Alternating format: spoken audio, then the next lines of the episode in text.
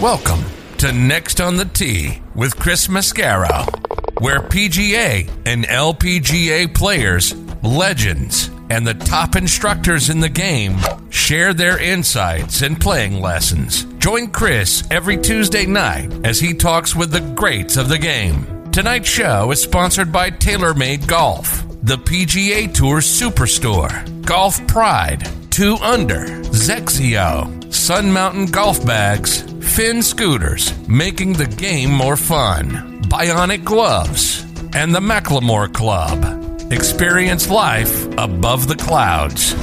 Now, here's your host, Chris Mascaro.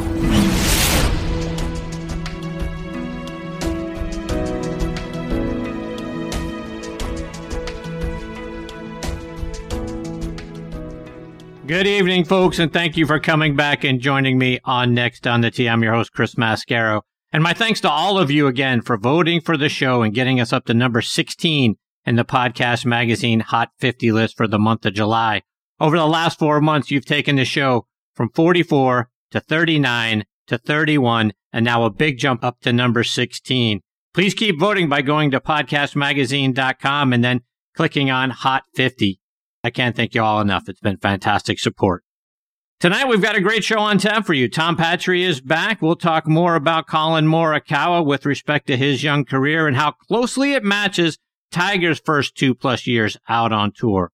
We'll also hear TP's thoughts on the differences between Collin Morikawa and his results and Xander Schauffele and his. Plus how we can both expect to accept and go through pain when we're trying to make a swing change. Got to accept it. Might not be pretty at first, but sticking to the game plan will pay dividends. Looking forward to having TP back with me. He'll join me in a few minutes. Following him, I'll get a return visit from PGA legend Bob Ford. Bob recently retired as the head golf professional at Seminole Golf Club. He did so following the Walker Cup matches this year that were held back in June. We'll talk about those matches. Plus, I, I want to get Bob's thoughts. I heard a story about Lee Trevino who was said to challenge anyone to a match up at Oakmont, where Bob was the uh, head golf professional for many, many years. Uh, where Trevino would come out and he said he would play from the back tees, and his challenger, all his challenger needed to have was a putter because Trevino would concede that they made the green in regulation. The caveat was Trevino could place the ball anywhere on the green for them to putt from. It said Trevino had never lost on a bet like that. I want to hear if that story's true or just a legend. Bob will join me about 25 minutes from now.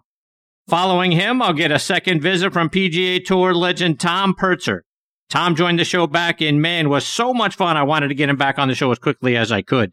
Tonight, we're going to talk about his amazing hole out from the bunker at the 1991 Colonial Tournament using a putter. He had a downhill lie at the back edge of uh, one of the bunkers, right up against the back lip. It was so amazing, the shot. I mean, he rolls the putt and it goes in. It's so amazing that the course reconstructed the bunker so it would be wider and have a big lip. And I'm guessing they didn't want that shot to happen again. We'll also go back to the 1982 Open Championship and his tie for fourth finish at Royal Troon and his 1991 victory at the World Series of Golf. So really looking forward to having Tom back as part of the show. He'll join me about 45 minutes from now. And then we're going to round out the show with a visit from David Pursell. David is the founder and CEO of Farm Links at Pursell Farms in Alabama. The course was named the best course you can play in the state of Alabama by several publications. We're typically used to hearing about the courses at the Robert Trent Jones Trail being the best in Alabama. Well, Pursell Farms has topped all of them. We'll hear why when David joins me about an hour from now. So there you have it, folks. More great stories, tips, and information are coming your way tonight on this edition of Next on the Tee. And as always, thank you so much for tuning in and taking the journey with me tonight. Before we get started, I want to remind you about our friends up at the McLemore. My buddies and I were there for our annual golf trip a few weeks back, and it was amazing. Everything about the place is first class. We had great accommodations. The practice facility is wonderful. The on-premise restaurant, the Craig, has outstanding food and service. And the course lived up to every expectation that we had. I can't say enough good things about the place. Folks, go online to themacklemore.com to see how spectacular the place is for yourself. The golf course is co-designed by our good friends Bill Bergin and Rees Jones, and our friend and PGA Tour caddy Kip Henley has said, outside of Pebble Beach, it's the most beautiful 18th hole he's ever seen. And Golf Digest agreed, oh, by the way, naming it the best finishing hole in America since 2000. See why we're all saying that by checking out the course and the resort online at themacklemore.com. And folks, this segment of the show is brought to you by TaylorMade and their TP5 and TP5X golf balls. High draw? Check. Low fade? Check. Bump and run? Out of the sand or flop shot? Check, check, and check.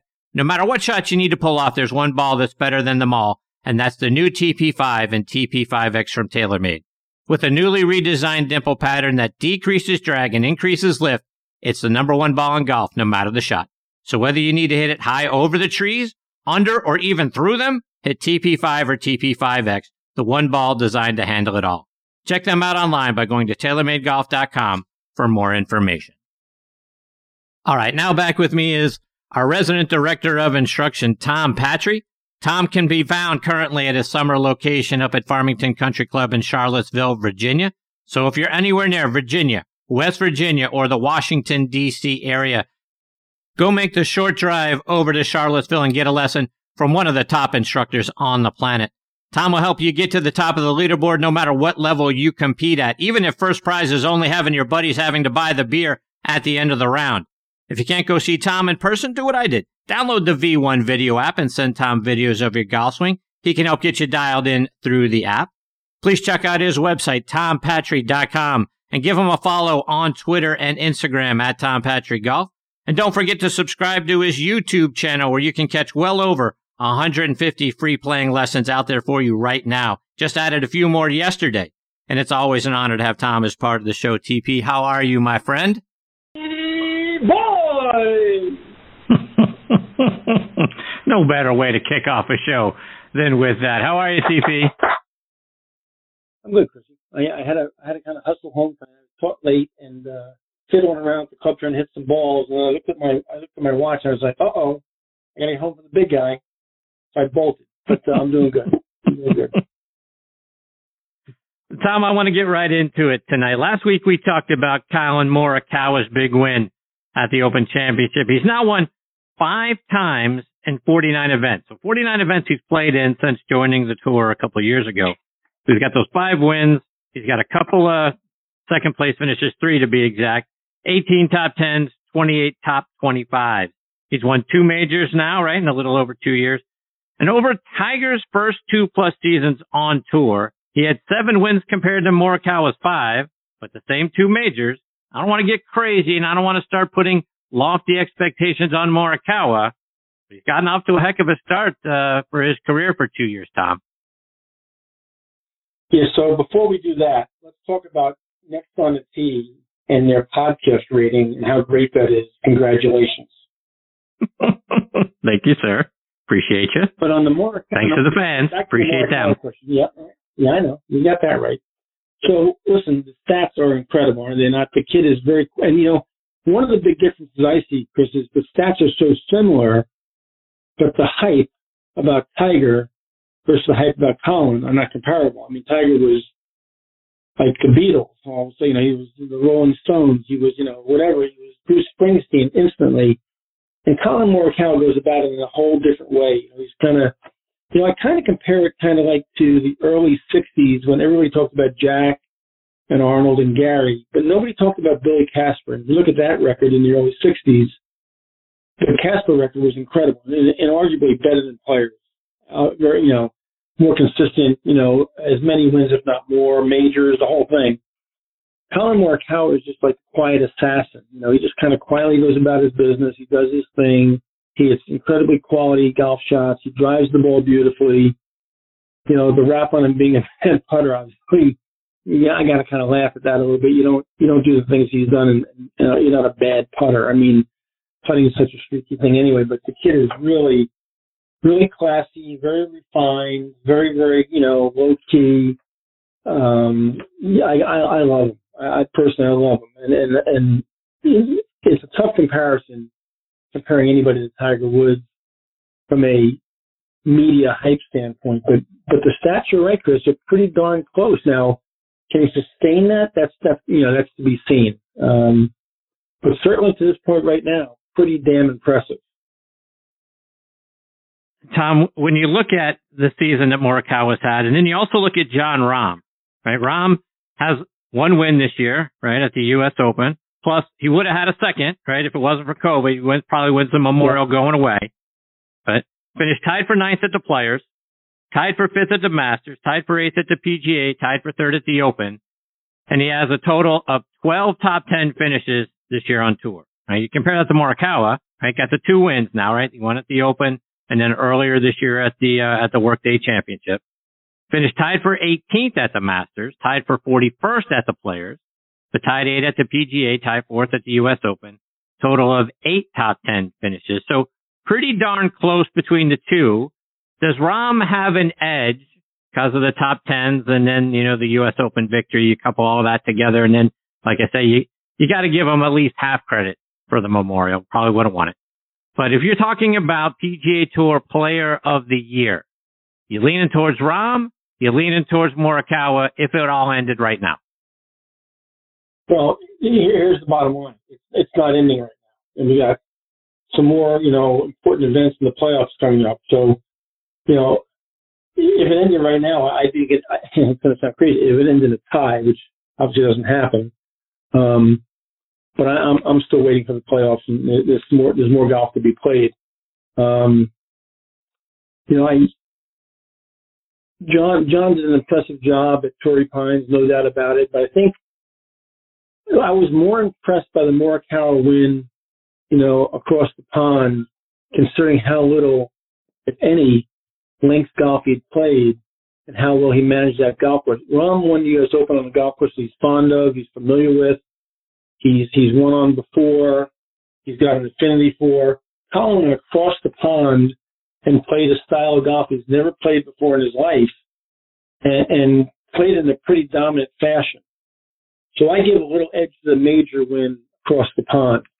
Um, but you're right, Chris. It's so statistically tight right now.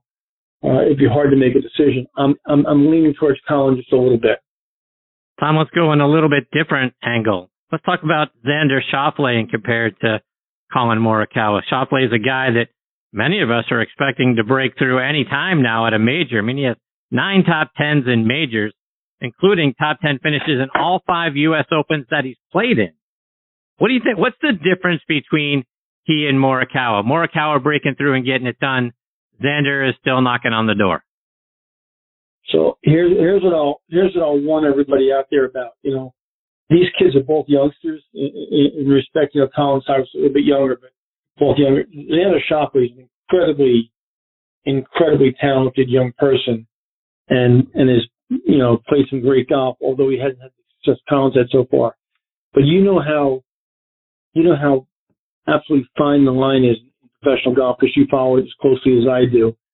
You know, this could flip at any minute. You know, I mean, we could see Collin go, I hope not, go into a little bit of a slump or a little bit of a dry spell. And all of a sudden, Xander wins a breakthrough event, you know, maybe wins a major, has, you know, that gets on a little bit of a run. You know, it, it, you got to look at these careers over a 20, 20 year plus period. Um, and a lot of this is unwritten. Xander Schauffele is every bit as talented as Collin Morikawa, so concerned physically, hitting golf shots. You know, he's got a wonderful record in majors. He, he could have very easily won two majors at this point in his career with just a couple of turns of the golf ball. So, you know, you, you know it's too early. It's just too early. Any of these things could flip in a second. Tom, I want to get your thoughts. We'll talk about the Olympics for just a moment. We've seen Bryson DeChambeau test positive for COVID, so he's out. Who? Patrick? Cantlay and Who? Brooks Koepka were the were the next two in line to join the team. They both declined. So now we get Patrick Reed in in place of, uh, of DeChambeau. So does this present an opportunity for Patrick Reed to once again become Captain America, maybe do a little reparation to his image if he were to go on and win the gold medal? You're, going to really do this on the air, right? You're going to, you're to put me on the spot on the air? You're going to do that, I am. right? That's what I do. So, okay, so, so let me answer it the way I answered the first time you asked me this question in the air months ago. Patrick Reed in the Tom Patri camp of golf is a cheater. Okay? Not on one occasion, but on more than one occasion. Patrick Reed has a list of, a list of carnage behind him that's a mile long. We can go back to Augusta State. We can go to University of Georgia. We can go to the PGA Tour. We can go to the silly season. We can go a lot of different places and find similar situations. Patrick Reed couldn't get in my car. He was hitchhiking down the highway, and he, I was the last person on earth. Okay, so Captain America. I'm sorry. I I, I want to puke when I hear that. So another thing that we talked about, I believe it was last week. So you think about what we've got in the meeting rooms and uh, on the course and all that sort of stuff at the Ryder Cup. You're gonna have Patrick Reed. You're gonna have Bryson DeChambeau. You're gonna have Brooks Koepka, and let's not forget that the last time we had a Ryder Cup, Brooks and uh, and DJ had a little dust up, I believe, on the plane over to uh, over to the event. So we could have you know four malcontents in that room, theoretically representing our country. What what would that be like? It makes for, it makes for good TV and good radio, doesn't it, Chris? Um, I'm not sure it makes I'm not sure it makes I'm not sure it makes for good team play, but it makes for good right. TV and good radio. I mean, I mean it's it's, it's kind of like it's it's it's almost turning into Housewives of Atlanta. You know, I mean, it's, it's unbelievable. It, you know, it's, it's unbelievable. I mean, I, I have to, I get a kind of a kick out of it in a, in a bad sort of way. Uh, the Brooks Bryson thing it makes makes me kind of chuckle. I'm not sure who's the bigger child at times, but it certainly I certainly enjoy when when when when Brooks stokes, stokes the fire. Uh, it's ridiculous, ridiculous, and then you know, I, you, I forgot all about, I forgot about the, until you just said that the Dustin Brooks thing, you know, last time, I forgot all about that. Um, you know, there's so many storylines here, it's unbelievable. I, um, I don't feel really faithful right now. I don't envy Steve Stricker's position right now a whole lot. He's, he's dealing with a lot of drama, uh, and, and more drama than he needs in a team situation going into a really important event. So is, is this a team you could root for, or is this a team that's hard to root for? It's hard. It's hard for me to root for it. It's hard for me to root for the team. Uh, I'm, uh, you, know me, Chris, pretty well. I'm, I'm as patriotic as anybody. Um, but I, I think the Europeans have to be licking their chops right now, and and Steve, Steve has to be. Uh, and Steve's a very quiet, kind of a laid back guy, wonderful gentleman. I'm not sure if he's strong enough to handle this crowd and sit him down and say, guys, you know what? Stop just just stop. We need we need we need to come together on this deal, or it's going to get embarrassing. You know, I'm not sure he's that kind of guy. Um, I, I don't envy his position. I really don't. Tom, let's switch gears a little bit. Later on tonight, Tom Purtzer is going to be back on the show.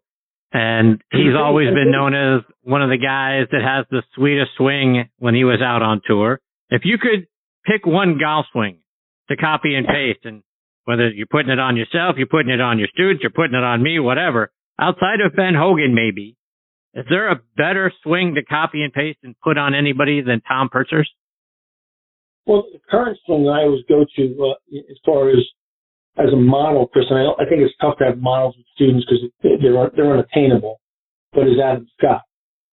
Um, but in, in Purtzer's generation, he was certainly at the top of the list. Uh, TP had a an incredible looking golf swing, very rhythmic golf swing, um, fundamentally sound golf swing, and was a wonderful ball striker. Obviously, he was held back a little bit by by the magic wand at times, like every all of us are at times. But yeah, it was beautiful. Uh, I would say in his generation, he was the one I probably would look to, but today would be Adam Scott. Tom, speaking of the magic wand, the putter, one of the yeah. things that's been written many times um, is around if you if you catch the yips, you die with the yips. Is that true? You find that it's hard to once once you've got it, you can't get rid of it. I think the most amazing story that's not talked about enough is Bernhard Langer. I mean, we have a guy who had went to the graveyard of the yips twice in his career and reinvented himself twice with different putting grips and different putting styles and won two masters on arguably and easily arguably the 18 hardest putting surfaces on any one golf course at Augusta National. Um, but I think that makes him almost freakish in the ability to recover from that situation twice in his career. You know, most times when you see somebody go down that road and get infected with that disease, you never see him come, you never see him reappear again. Um, it's an awful thing. Uh, yeah, I, I work with a lot of people at the club level who have gone through that situation, and you know we've we've had to really reinvent the wheel in terms of uh, you know well one time not anymore the long putter or the belly putter.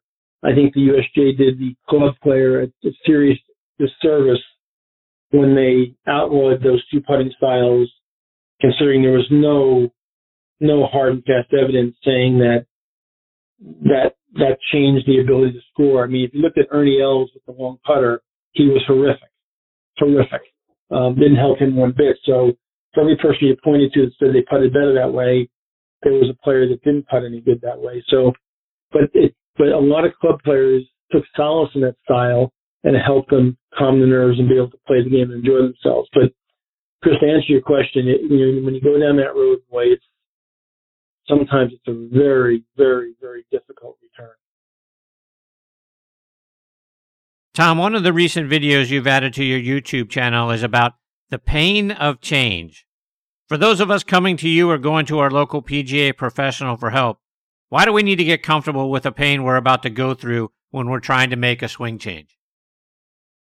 Changing the physiology of a golf swing, Chris, is a is a is a, a difficult endeavor. I mean, anybody that's played the game for any length of time, and unfortunately, in some cases, have have gone down the wrong road and developed some habits that aren't really healthy or fundamentally healthy, and they really seriously want to change the motion, change the physiology of their golf swing, they don't have any idea how difficult it is. It's a, you know, once the computer called the brain writes a chip, uh, that chip is kind of is kind of locked into that thing called the brain, and, and it's really hard to rewrite. It's not like a computer; you just hit the delete button and you start fresh again.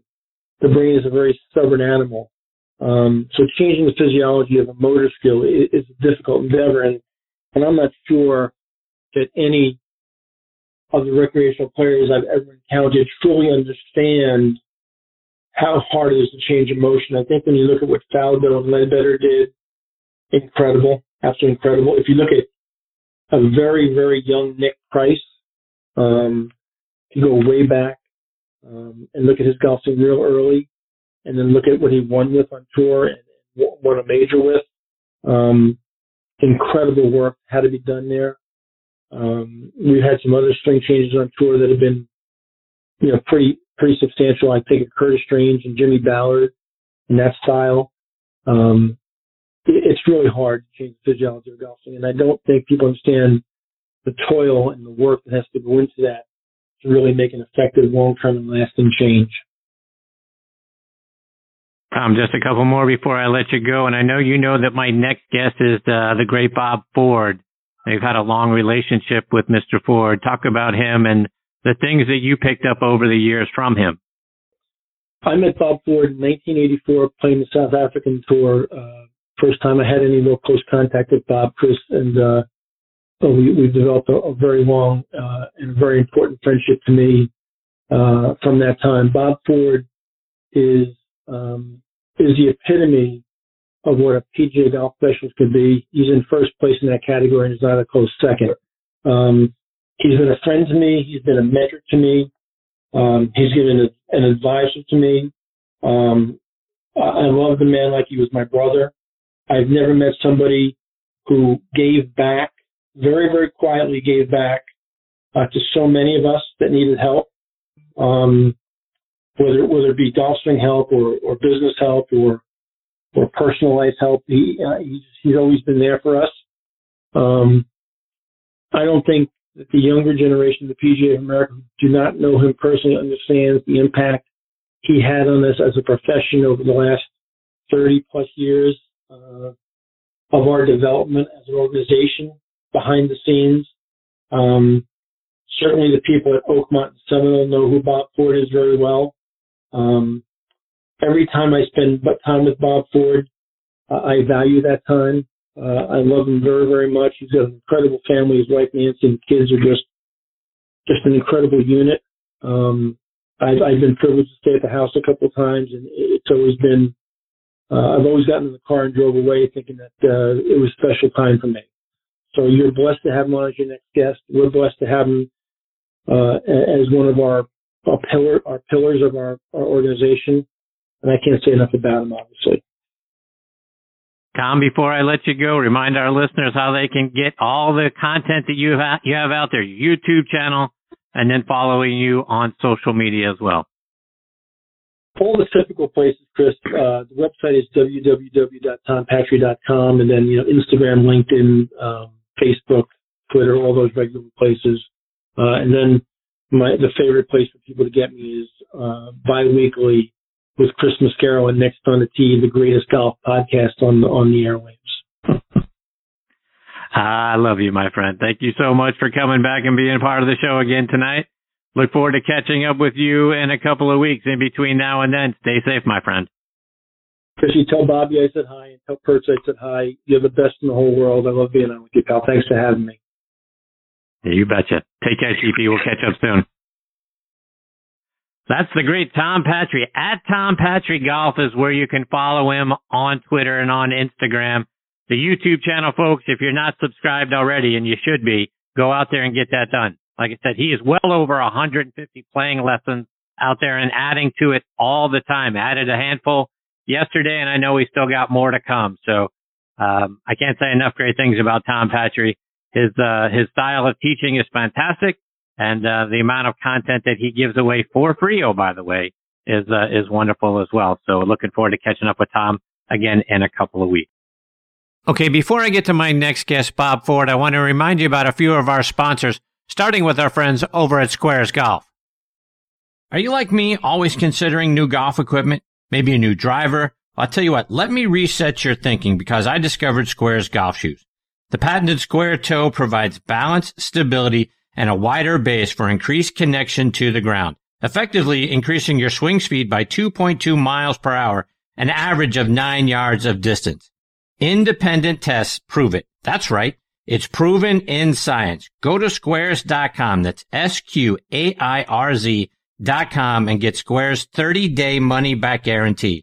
Use promo code distance for $20 off. Remember, distance comes from swing speed and swing speed comes from your connection to the ground. And folks, I wouldn't tell you about it if I didn't experience it for myself. I've never felt more stable in my golf swing, which allows me to swing faster and launch it further. Squairz, the distance golf shoe. I also want to give a shout out to another new sponsor, Bionic Gloves. Do what you do better with Bionic Gloves. Whether you're looking to own the golf greens, improve your workouts, or get your hands dirty in the garden, Bionic Gloves has you covered. Designed with a hand specialist, Bionic gloves feature patented innovations that help improve your grip. The strategically placed anatomical relief pads also prevent calluses and blisters, while the web and motion zones allow for greater dexterity and flexibility. Head over to bionicgloves.com to find the perfect glove to up your game. And I want to remind you about our friends over at XXIO. Back in 2001, XXIO Strixon began making clubs for men and women and they've improved on those clubs every year since. I was fit for a set of XXIO 10 irons by a great fitter on their staff. He got me dialed in and they feel and perform fantastically. They are by far the best irons I've ever played. They are light. I have picked up nearly five miles per hour in swing speed and they're deadly accurate. Every part of XXIO clubs are made exclusively for XXIO. Like I say, everything is light and balanced. Swing weights are made to give us the highest smash factors the best part of getting fit for XXIO clubs is hitting it higher and straighter than ever before, changing your game. Zexio clubs are a Golf Digest Hot List Gold winner for 2021. Congratulations to XXIO ambassador Inbee Park for her five-stroke victory earlier this year at the Kia Classic. It was her 21st victory, and she did it using XXIO 11 woods and X irons. Ernie Els and top instructor Martin Hall are XXIO ambassadors as well. See why and how XXIO can help improve your game. Go online to XXIOUSA.com. That's XXIOUSA.com and pick which set is right for you. Okay, now back in next on the tee with me is one of the top instructors ever and a living legend in our game, and that's Bob Ford. Bob has been a great player and instructor for over four decades. He grew up in Valley Forge, Pennsylvania, played his college golf at the University of Tampa from 1971 to 1975, and was inducted into their Sports Hall of Fame in 2006. He was also inducted into the Allegheny Kiski Valley Sports Hall of Fame in 1996. Our good friend Gus Frerotte over on the football side is also a member of that Hall of Fame. Bob was inducted into the Western Pennsylvania Sports Hall of Fame in 1998 and the PGA Professional Hall of Fame in 2005. He was the head professional at both Oakmont Country Club and Seminole Golf Club, two of the top courses in the world. As a player, Bob won the Pennsylvania Open three times. He played in three U.S. Opens. He played in 10 PGA championships. He joined me last September, and I was so honored to have him back then, and even more honored to have him for a second time tonight here on Next on the Tee. Hey, Bob, how are you, my friend? Yes, I'm good. Thank you. Yeah. Yeah. You uh, caught a little bit of Tom Patri's, uh, uh, his words with you, which were very nice, and uh, he's, he's a great guy himself. Bob, I know you retired back in June. How you doing with that? Well, Chris, you know, I, I had retired from Oakmont in 16, so uh, really the last you know, four summers up until now have been, you know, kind of retired summers. So I've had some practice rounds at it and I'm doing pretty good. I've enjoyed it and, uh, to, uh, you know, I mean, I'm trying to keep my hands in the game a little bit and, uh, and have some time for my family and, and, uh, uh, just, you know, just a, just great to be able to get up and do whatever you want to do. And I know you you left Seminole there, like I say, in June, right after the Walker Cup, and I know that that event uh, holds a, a, special place in your heart. Talk about what about the Walker Cup is uh, so meaningful to you. Well, Chris, you know it was uh, the Walker Cup, one of the great events the USGA runs, and uh, I couldn't have been more happy with how ours turned out. We had uh, you know a lot of incredible member support uh, Tim Nair and Luis Fernandez were our co-chairmen. Uh, Tim took over for Jack Vardaman, who actually passed away throughout the summer prior, which was really sad. And they did a wonderful job honoring him. But, uh, the only time that you get great weather and the greens uh, on the golf course, the condition of the golf course was just extraordinary. Uh, Nelson Caron is our new superintendent. He did a wonderful job and, you know, just a recipe for success. And, uh, COVID only let us have about 2,500 spectators. So, uh, you know, those that got to be on the property really, uh, was really a treat for them. And the USGA did a wonderful job, you know, hosting it with us and, and running the event from their standpoint. They do a great job at those things. And, uh, you know, it was a great time for me to retire. I, I had told Jimmy Dunn two or three years prior that I probably would sign off if he'd let me and, uh, after the Walker Cup and, you know, I retired after the 16 Open that Dustin Johnson won at Oakmont. So I thought it was pretty fitting to, you know, go through another USGA event and, and call it quits. So, but, uh, yeah, the Walker Cup was a great memory now for us at Seminole. And Bob, Nathaniel Crosby was the captain of the U.S. team this year. Played his college golf down there at the University of Miami. He's the 1981 U.S. Amateur champion and also obviously one of Bing Crosby's sons. And Bing was a part owner of the Pittsburgh Pirates from 1946 until he passed in 1977. I'm curious, did you get to know Bing and the Crosby family from your years up there at Oakmont? No, Chris, I really didn't. Uh, you know, I started at Oakmont really after college in 75. So Bing was only alive a couple more years, but, uh, you know, I, I've got, certainly got to know Nathaniel through the years as he was, you know, after he retired from his playing career, which it's, you know, is a wonderful player. Uh, he really got in the golf business. He, he and Tony Penna were pals. They got in that business. Uh, you know, he got in the Tony Penna golf club business with Tony. and he got in the business with Jack Nicklaus. And, uh, so he's been through the golf industry and we've been pals, uh, through those years. And then when I got to Seminole, I mean, he, you know, he's, he's a character. Nathaniel's a great, great guy and, uh, meant the world to, to the game and to Seminole, and uh, USGA did a great job picking him as our as our uh, captain. You know, during the, the the Walker Cup at his own club, it was really neat, really a cool thing to do, and he did a great job. He won both matches, you know, over at Liverpool and at Seminole, and uh, just a fun guy. Everybody loves him. Easy going. Uh, there's, there's no airs about him at all, and uh, just a good guy to be around and play golf with. Bob, Seminole has been a course that we've all heard about for years, heard how great it was, but most of us had never seen it, not even on television. But we got our first look at it last year at the TaylorMade Driving for Relief match, and now we get to see a bit of it at the Walker Cup. Why was the timing right over the last year to let the world finally see the fantastic course that you have there? Well, you know, uh, Seminole's run by a czar, and uh, Jimmy Dunn is our current czar. He's got about nine years in as the czar, and uh, you know, every czar has their own philosophy on Seminole, and you know, a lot of people continued the philosophy of czars before them.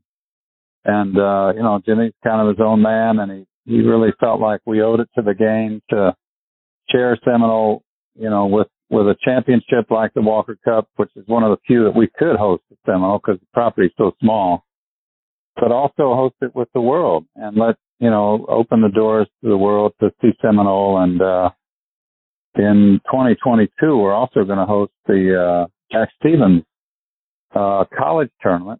It's going to be aired on the Golf Channel, and uh, so Jimmy just feels differently, and uh, he calls shots.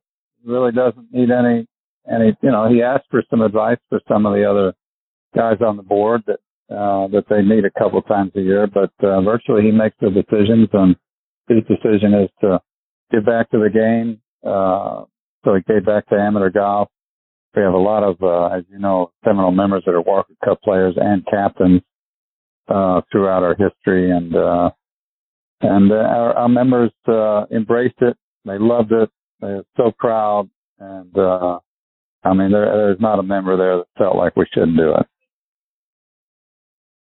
And Bob, you've had dozens of assistant pros go on from working for you to being head pros somewhere else all around the world. That seems like a pretty darn nice legacy to leave to the game. Is that uh, something you look back on and say, you know what, that's probably my greatest achievement? Chris, you know, I, I had a motive. I had, I knew I was someday I was going to retire, and I needed places to play around the country. And now I've got about 54 honorary memberships out there. no, it's, uh, it it it is it is my legacy. Uh, you know, I'm, I'm fortunate um, to have been at two places, kind of, you know, even at the same time. So I kind of doubled down on how many guys got out. But uh, you know, I was very fortunate that that really the members at Oakmont and Seminole uh, embraced, you know, helping these kids move on. I, I, did very little, frankly. You know, I hired the kids and they did the rest, and then the members took care of them and made sure they got jobs at places. And uh, it's you know, it's been a great thrill for our members every time someone, you know, one of our guys gets a job and a great thrill for me as well. I'm, I'm just uh, kind of been along for the ride, but it's been a great ride. Bob Devin Gee is the head pro at Oakmont now. He's just the third head pro there over the last 69 years. It's kind of like getting the head coaching job with the Steelers. You're probably going to be there for a while and he's getting ready to host his first USGA event in a couple of weeks when the U.S. Amateurs played there. So, what advice did you give to Devin before you handed him the keys a few years ago? well, he was giving me advice the last few years, Chris. Uh, he's he's really a great golf professional, and and you know now they're getting ready to have a, his first baby, which I'm so excited for him about. But you know, Devin and Matt Cahill down at Seminole, it, it was you know, I was incredibly lucky to get the Oakmont job. I was the assistant under Lew Worsham and he retired and, you know, I, I interviewed with five other guys, went through about a year and a half long process. I, I had the advantage. I was there and people knew me. And, uh, even though I was young, uh, they were willing to give me a chance. And, uh, you know, Devin and Matt are both really good players. Uh, both clubs are kind of demand that from their golf professional, from the history of, you know, uh, Lew Worsham at Oakmont and before him, Emil Loeffler was a great player.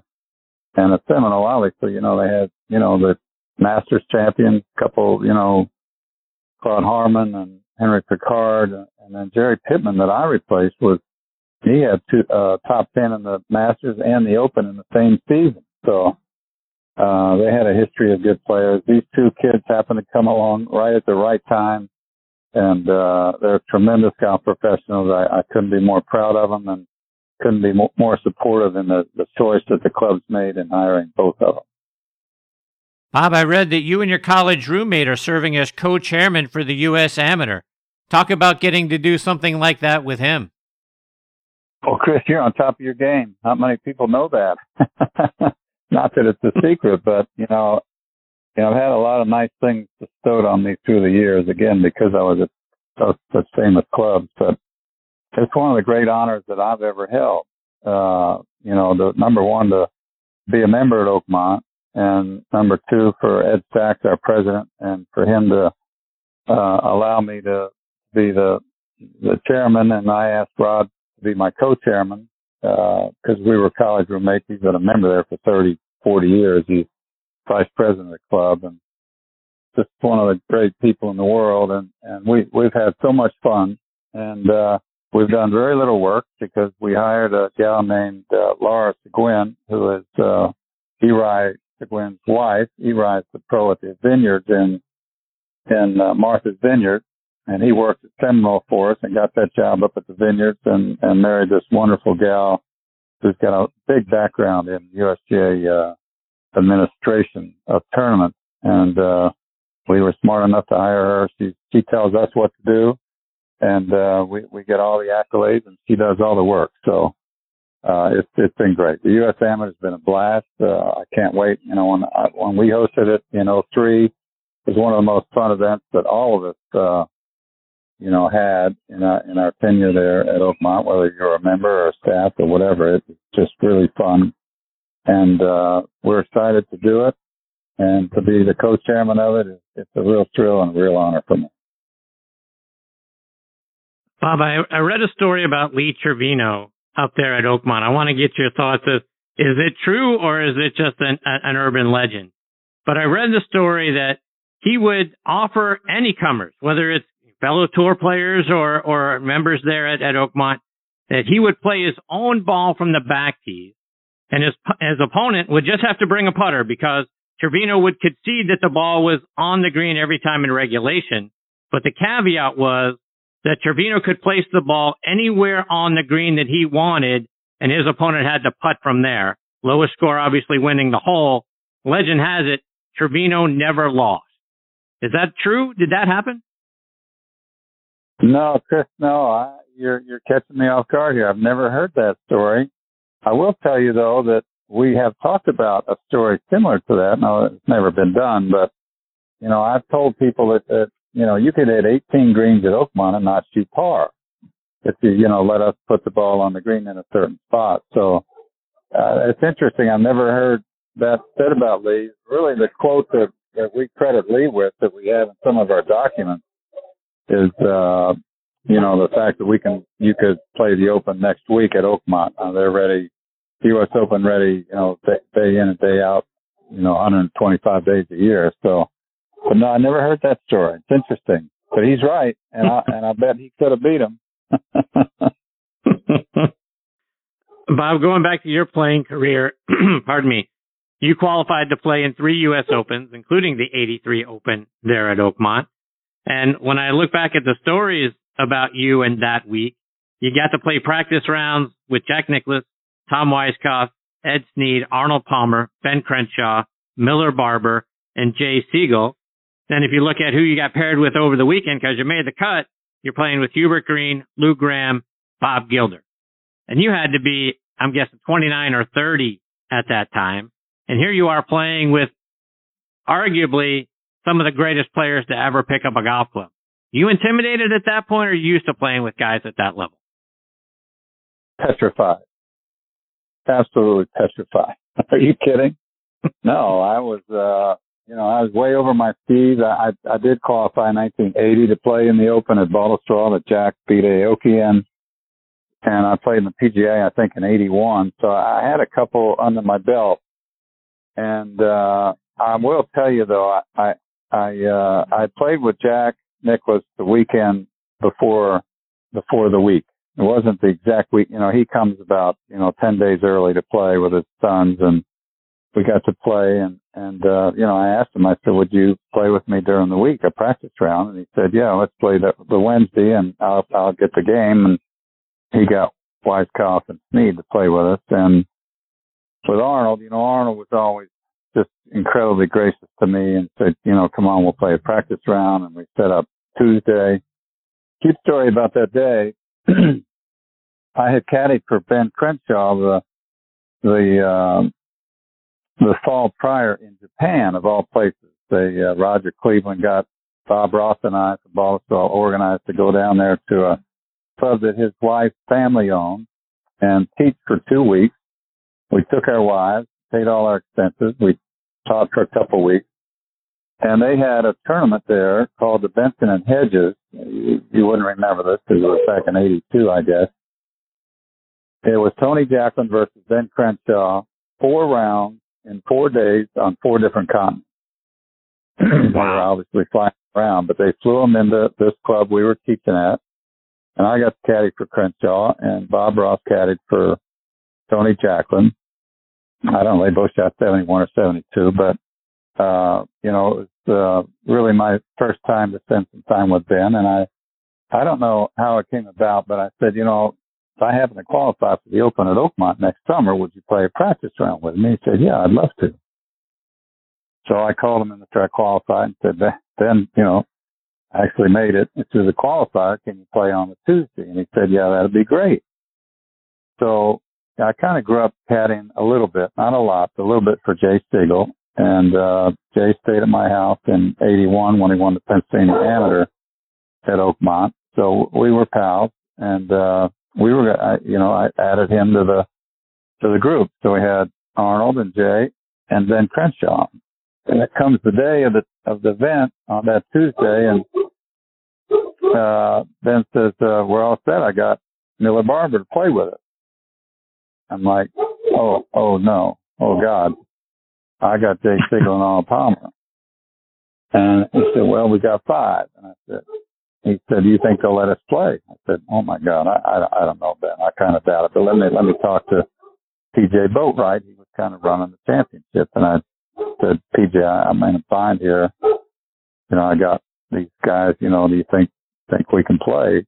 And he said, is Arnold going to play? I said, yeah. He said, why don't you just go ahead and play five? So because we were playing with the King at Oakmont, we got to play five ball. And, uh, that's how, that's how that all came down. But, uh, the point of the story is, you know, after that Tuesday and Wednesday playing with those superstars of, you know, my heroes, come Thursday, I wasn't so nervous. I mean, I was really nervous Tuesday and Wednesday and, uh, I wasn't really nervous come Thursday and I was paired with two of my buddies, Steve Benson and Jim Albus, who were both club pros that we all played on a cup team match in 81 down at Turnberry in Miami. And so we were pals and it was just like going out there with my buddies and I just wasn't that nervous. And I just, you know, I played kind of like I normally play at Oakmont, uh, you know, cause it's my home course and, uh, just got lucky enough to, you know, to, uh, make the cut and play the weekend and, you know, obviously just one of the great shows in my career. Bob, just a couple more before I let you go. And I also read that you played a round of golf with Ralph Terry, Bill Mazeroski, and Bob Friend, the three main guys involved in the 1960 Pirates Great World Series victory over the Yankees with obviously Maz hitting the, the home run to walk it off against Ralph Terry in the ninth inning. I'm curious, what was the conversation like during that round? well, I don't know that I remember it much, but I mean, those were, you know, I was a Philadelphia boy, as you know, and uh, Phillies fan, you know, in 1960. So I re- really wasn't a Pirate fan, but my folks moved back to Pittsburgh. Thank God. It's what opened all the doors for me in my career. And, uh, you know, I obviously became a Pirate and a Steelers fan very quickly and a, and a, and a Penguin fan.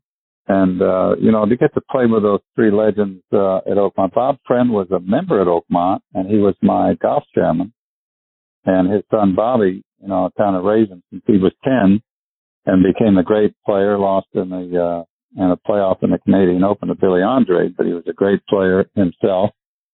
And, uh, you know, Maz is just a great guy and gave so much back to the city as Bob did. And, uh, and Ralph Terry, as you know, is just one of the great guys in the world. Just couldn't be a better guy. I think, I think he actually won on a Champions Tour. And he was a great friend of, uh, of Dennis Walters, who was the paraplegic trick shot artist who's become one of my best friends down at Jupiter. We spend, you know, lots of time together and, uh, he just raves about Ralph and, uh, those three guys couldn't be, couldn't be three better guys and, and we just had a ball. Yeah, I'm looking forward. Dennis Walters is going to join me on the show in a few weeks. So very excited about that conversation too. That's Bob, great. before I let you go, let our listeners know I can't I can't imagine you're done with the game of golf. What's next for you? Well, Chris, you know, uh, I, I, I help, I do some consulting with, with Golf Business Network. It's called GBN and Patrick Seether owns it and the president of it. And we do some searches, uh, for private clubs for the GMs, the superintendents and the, and the directors of golf. And that keeps me kind of busy. And you know that I'm the starter on the first tee for the U.S. Open, which is a lot of fun and uh play a lot of golf, uh, host a lot of pals uh, at Oakmont, and uh I'll do some of that at Seminole, and uh you know just spending time with my family and enjoying life. Really, not nothing too exciting, but I know you got Tom Purtzer coming up on your show, and uh, he, he won't remember this because he's you know just one of the great tour players of all time. You know, he always won the prettiest swing in the you know in all the Golf Digest surveys and whatnot, but we were paired together in the final round of the U.S. Open at uh, Olympic uh, Oakland Hills in '96 in Detroit, and uh, another great memory for me to uh, play the weekend at Oakland Hills. And uh, just one of the great, great guys. His brother Paul was a club professional and a good buddy of mine, and give him my regards. He's uh, really one of the great guys in the world, and uh, just love his golf swing. I'll certainly pass that along. I'm sure he's uh he's in the queue, so he'll be joining me next. I'm sure he heard it, but we'll touch on that as well. Well, Bob, I can't thank you enough for taking time out of your night to come back and be a part of the show. It's always a huge thrill when you're uh when you're on with me. I hope I get the privilege of getting you back on the show again soon.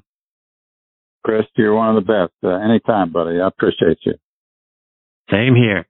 Take care. Stay safe, Mr. Ford. All the best to you and your family. I look forward to catching up with you, like I say, not too long from now. All right, buddy. Take care. That is the great Bob Ford, folks. Boy, it just doesn't get much better than that. What a wonderful man. You know, Tom Patri at the top of the show talked about what a great person Bob Ford is. He is uh, just as genuine and as nice and as good to people as you can imagine. Uh, he has been very, very nice to me. We've had uh, a couple of really great conversations, not just on the air, but off the air as well. So, uh, I'm very honored that he came back and was a part of the show again tonight. I look forward to catching up with him. Hopefully, like I say, real soon. All right. Before I get to my next guest, Tom Purtzer, I want to give a shout out to a few more of our sponsors, starting with our friends over at Finn Cycles. It's time to rethink golf.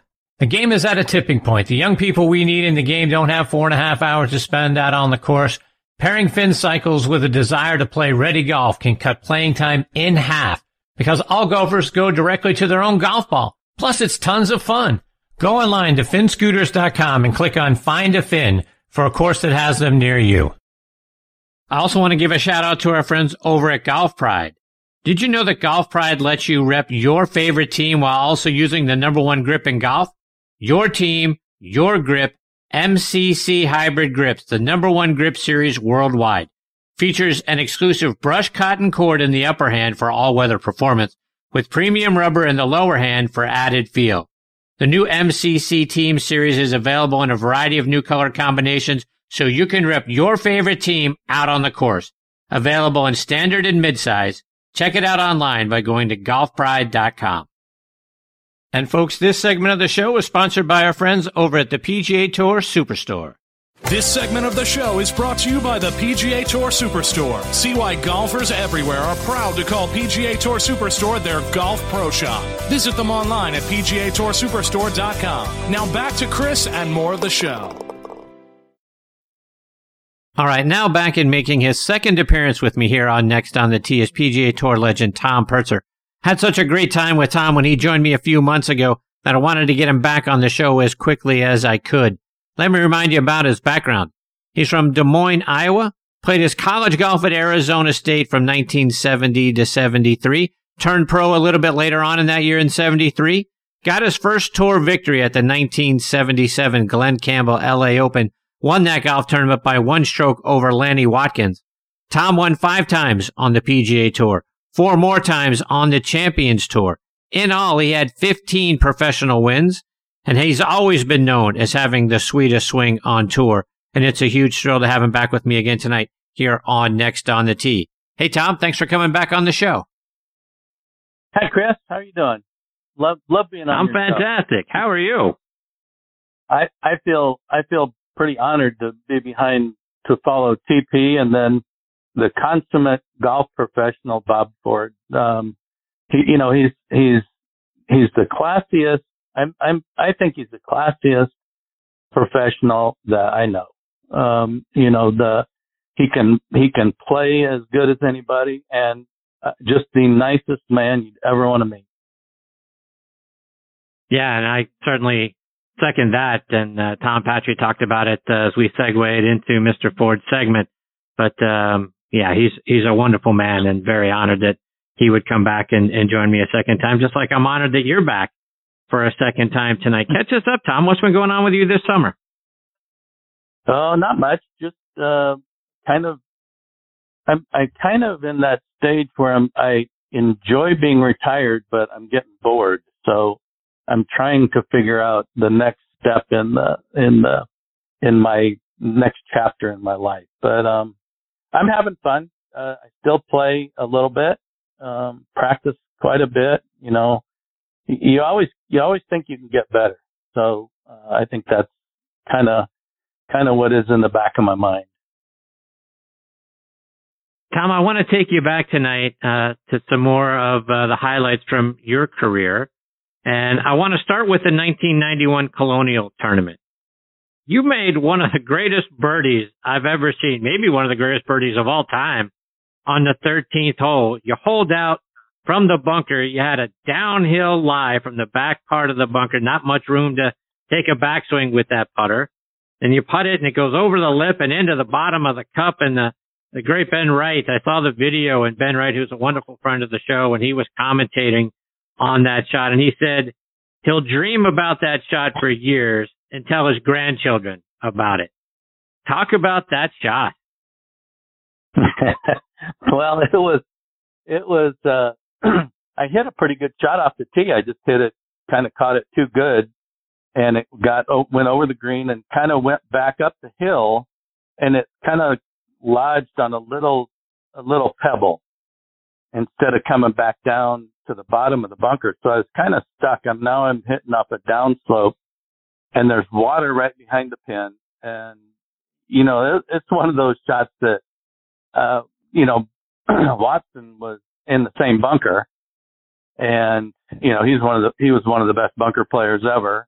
So, um, I, I kind of thought, you know, I was putting pretty good. So I figured if I could just get it down anywhere near you know, five feet inside five feet, something like that. I, I, that's all I want because I think I could, I felt like I could have made it, but you know, I got in there with the sand wedge and I'm going, mm, I don't like this. you know, it was, I was a decent bunker player then, but I mean, you know, in that situation, I think I might have been like one shot ahead at the time and I was, you know, I was nervous as a, as, as a cat and, um, so I, I kind of got in there and I got going and go, oh no, I don't think I can, I don't want to do that. So then I saw and I, there was no lip there.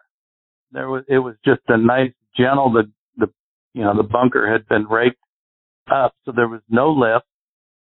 And I go, shoot, if I can just get this out of the bunker downhill, if I can just get it kind of on the green, it'll get somewhere around the hole.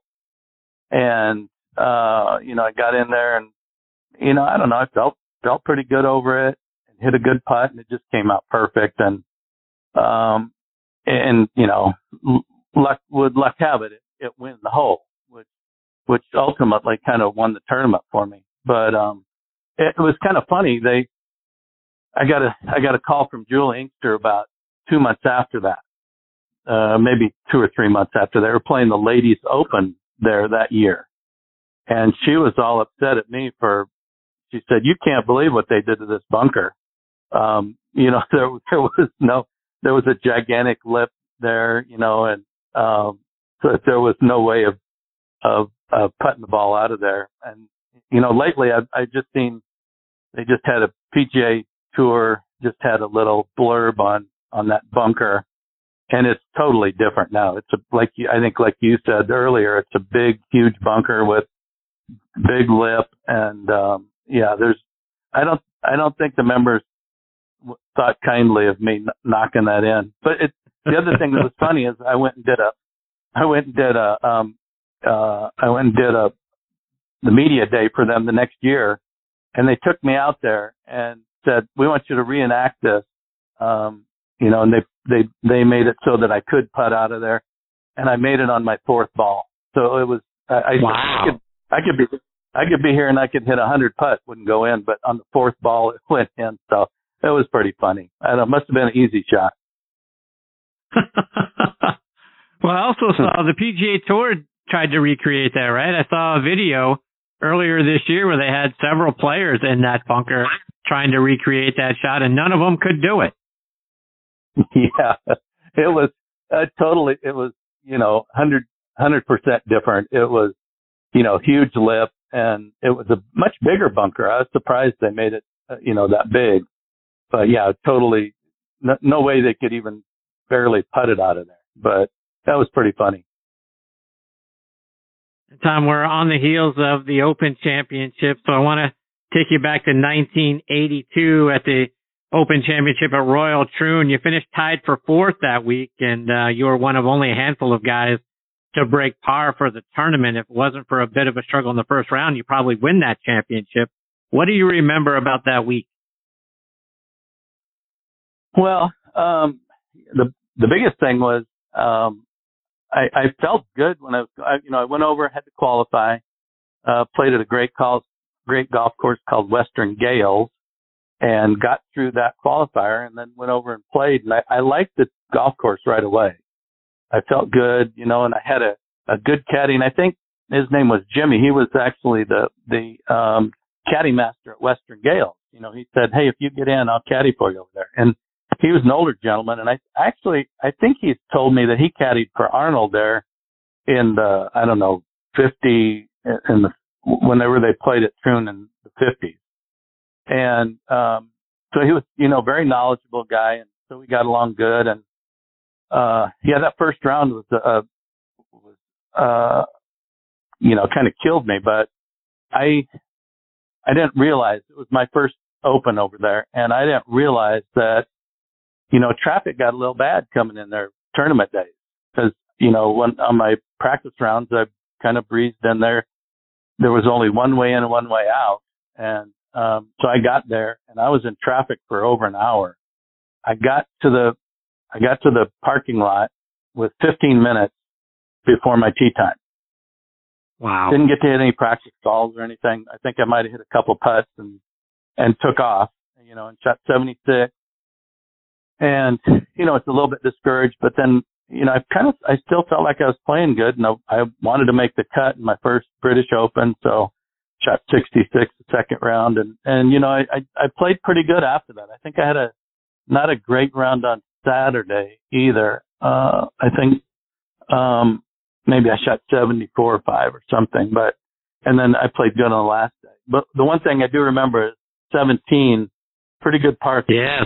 And and I hit a I hit a two iron, which I'm sure they're hitting probably seven irons to that green now, but I had to hit a two iron and I hit it about six inches away. Almost went in. And so I made two there and then made a good par on the last hole to finish, uh, tied for what, third or fourth or something. Uh, but it was a great experience. I, I loved playing over there. I, I, I, I enjoyed playing the British Open um, you know, it was, it was hard for me because I'm a high ball hitter. I grew up in Arizona where we get no wind here. So, you know, you can hit it as high as you want. Um, but so I, I, you know, I had to play a little different game, but that was the challenge of, of the British Open. And you played in that Open at uh, Troon again in '97. So I'm curious, Tom. You had several cracks at the eighth hole. You know, people refer to it as the postage stamp. It's the shortest hole in Open Championship play, only 123 yards uh, thereabouts. What's it like trying to get it on that green? it's, I equate it with that green at 17 at TPC. Yeah, it's kind of an either or. And the thing about it is over there, you got wind to contend with. You know, you're hitting a short iron. And like I said, I, I didn't have that, you know, that knockdown pitching wedge. So it was, a, it was quite a challenge for me, but, um, I, I think I might have hit the green one day out of the four. Uh, but I, I kind of, I kind of equate it to, you know, trying to get it on the green on 17 at TPC.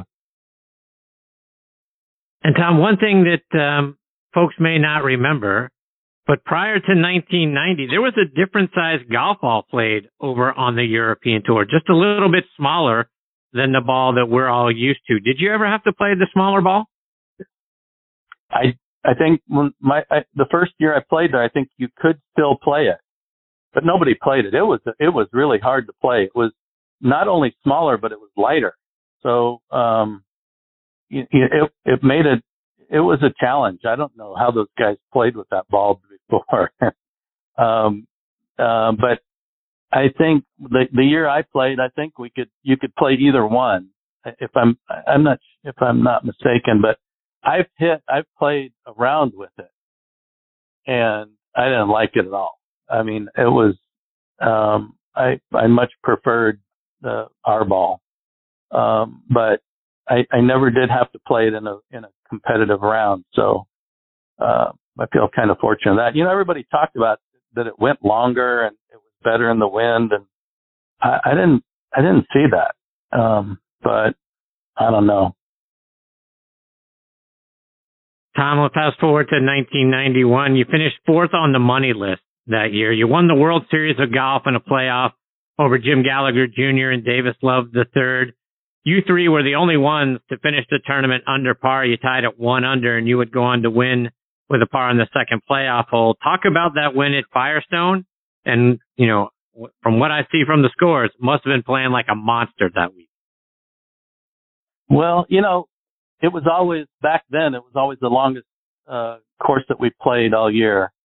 Um, and it was, you know, it was tough as heck. It was, a, it was really a great golf course. But I mean, you had to, you know, you fired up your long irons almost, almost every other shot. You felt like you were hitting a three or four iron into a par four. Um, but you know, it's a great, it, it was a great win for me. It really set up the rest of my career on the PGA Tour because I was 40 and I got a 10 year exemption. So that that set me up right to the um, to the Champions Tour, and um, I I got hurt. 90, 91 was my best year, and I got hurt the first week of uh, first week in January at 92, and kind of wasn't didn't really wasn't the same uh, after that. But you know, I, I remember a lot of things about that round. How um, you know, I just played steady. I didn't, um, and I I love those kind of tournaments like U.S. Open stuff like that where you didn't have to shoot 20 under par to to win. Because like you said earlier, you know the putter was a little, my putter was a little dodgy at times, and um, but I hit it I hit it really good that that week. And then I remember, you know, going to the playoff with David Love, who was you know great great player at that at that time, and I mean still is. Uh, um, and then Jimmy Gallagher, and I was fortunate because and he hit it in the uh, first fairway, maybe. He hit it way, way right. And then uh, Davis hit second, I think, and he hit a kind of a little hook in the tree. So um, I felt pretty good about it, and I I just killed a drive right down the middle, and um, they kind of had tough second shots, and uh, I just you know hit my I don't know what I hit nine iron or something my for my second shot, and uh, but you know, that was one of those one of those memories that I'll never uh, I'll never forget. You know, it was a huge win for me, uh, and um, it you know just just a great week. Tom, for for our listeners who don't know what it's like to have to tee it up with a persimmon driver and a balata ball versus you know what we have today. Talk about what that was like and how much the variation is between the clubs that you grew up playing and the clubs that kids today now grow up playing? well, it, I kind of feel like we were in the dark ages. It was a totally different game. Um, you had to hit in the middle of the club face, you know, with your driver. Um, you know, they they had bulge and roll on on drivers that that tried to help you, you know, make hit off center hit and still be in okay shape. But, um, you know, and I don't, I, I think it's great that how, how these, the kids play now. I mean, this is what the equipment that they have, but, um, certainly, you know, Jack Nicklaus and, um, you know, Watson, Johnny Miller and all those guys, they played a much tougher, tough, a much tougher game than the guys are playing now. Um, not to take anything away. I mean, um, but it, it was a totally different, you know, the balls, uh, balls were, um, you know, a lot different.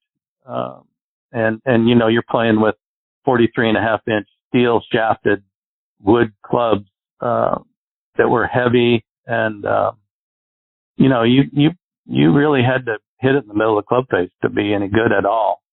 Um, so, uh, it, it was a, you know, and it's, it's kind of hard to compare the two, uh, now, but you, you know, you wonder if Jack Nicklaus or, or any of those, you know, great players had the equipment that they have now, what, what they would have done with that maybe would have been scary. You know, I, I, I love watching the kids play these days. I, I went out specifically, I went to the Phoenix Open specifically this year just to watch Collin Morikawa play. Um, I had heard a lot about him. Uh, Willie Wood's a good friend of mine, and you know, and he gives me the scoop on all all the young kids who to who to watch and and uh, who are the good guys and stuff. And I specifically went out there to watch him, and uh, it's kind of neat to to see what what he's done, uh, how he's handled this year. Going back for just a moment on the comment about uh, persimmon drivers, that's where the phrase "hit it in the screws" came from, right? Because they literally had four screws in the face of the driver. If you could catch it on the screws, you could get a little extra distance. Yeah, and and you and you knew if you didn't, you know, you could you definitely felt. But um yeah, it was it was a different game. It really was. Um um pretty much everything was different. I mean, you know, we played we had two and three irons versus the rescue the rescue clubs that the guys use now, you know, and how much easier they're they are to hit than you know two iron and three irons and um you know again not to take anything away from them but it certainly it certainly was a much tougher game then tom as an arizona state alumni were you heartbroken for Jon Rahm at the memorial then thrilled for him at the us open is he a guy that you follow because you both played there sure yeah i i really haven't i've never met John. uh, i've seen him um, but I, I never have had the privilege to meet him. But um, great kid. Uh, he's done a lot Arizona State, and he's had a great career. I, I was heartbroken at, at Memorial. Uh, what what a shame. You know, I don't. I, I just don't know. You know, I don't think the tour handled that um, in a very good manner. Uh, you know, from from the very start when they caught him right coming off right off the 18th green that should have been something that happened in the in the scorer's tent. Um, what they did to him on 18th green was that was that was awful, and it was uh, classless.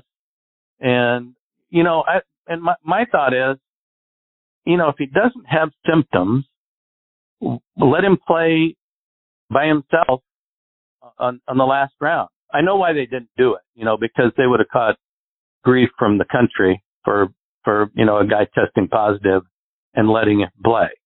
But, you know, if he, if he doesn't have symptoms and he, you know, just let him, you know, tee him up by himself, let him play the last round by himself. I don't know. There there had to be some other you know, he's got a six shot lead. He just shot 63 on the great golf course. And, um, you know, I don't know. I don't know what the answer was, but it, it just, it kind of broke my heart. But then, you know, Karma comes back and he wins the U.S. Open the next week on a, on a, you know, really tough golf course. And, um, you know, that was, that was great to see. Tom, back when you played, there was no TrackMan data. There were no devices. You know, I don't know if anyone even heard of the term spin rate back at the time or smash factor or any of that stuff. Heck, you guys didn't even have video, so you could watch your swings. When when things would go wrong with your ball flight, how did you deal with it? How'd you figure it out? Well, I think you know we relied on. Um, we had you know every, most of us had teachers, and I was lucky enough to have a really good teacher in in Peter Kostis and um, you know, some Hank Johnson and some other guys, my brother. Um, so you'd kind of rely on them. Um, it's funny when we would, I don't know, eight, we'd had these eight millimeter cameras. So you'd take some, you'd take some film and then you'd, you'd have them developed and a week later you could look at them. um, it, yeah, we didn't, we didn't have much technology back then. I mean, I was with Spalding for a lot of years and we'd we'd go back to Chicopee and we'd watch them grind the heads, and we'd get the club six months later. You know, they it, they'd go through that, have to go through the process and and everything. And I mean, now you now you can get a new set of irons and uh, on tour you can get them, you know, in three or four hours. So you know the technology's changed a lot, but you know you relied you basically relied on um, feel, you know, your feel, and you relied on on on great eyes of of teachers. Um and that you know it was uh you know you, you you didn't make a swing and then go back and look at your iPad right away um or get get the data off of the uh, trackman. Um you know i i don't know. I think it's taken some of the feel away. I mean these guys play great but I, I think like I, I practice out at TPC and, you know, four out of the five kids have trackmen. They're behind their, when they're hitting shots and, you know, every shot they get their phone out and they look and see what, what it was, you know, what their results were on that swing. So I don't know. I, I think it's, it's taken a little bit away from, um, you know, just the feel and hitting shots and, um, you know, stuff like that. So I don't know. I mean, it's a, it's good because it tells them, you know, I mean, you can go, you can go somewhere and, and 20 minutes they can give you a shaft and a head, a driver head and a shaft that, that match what you want to do.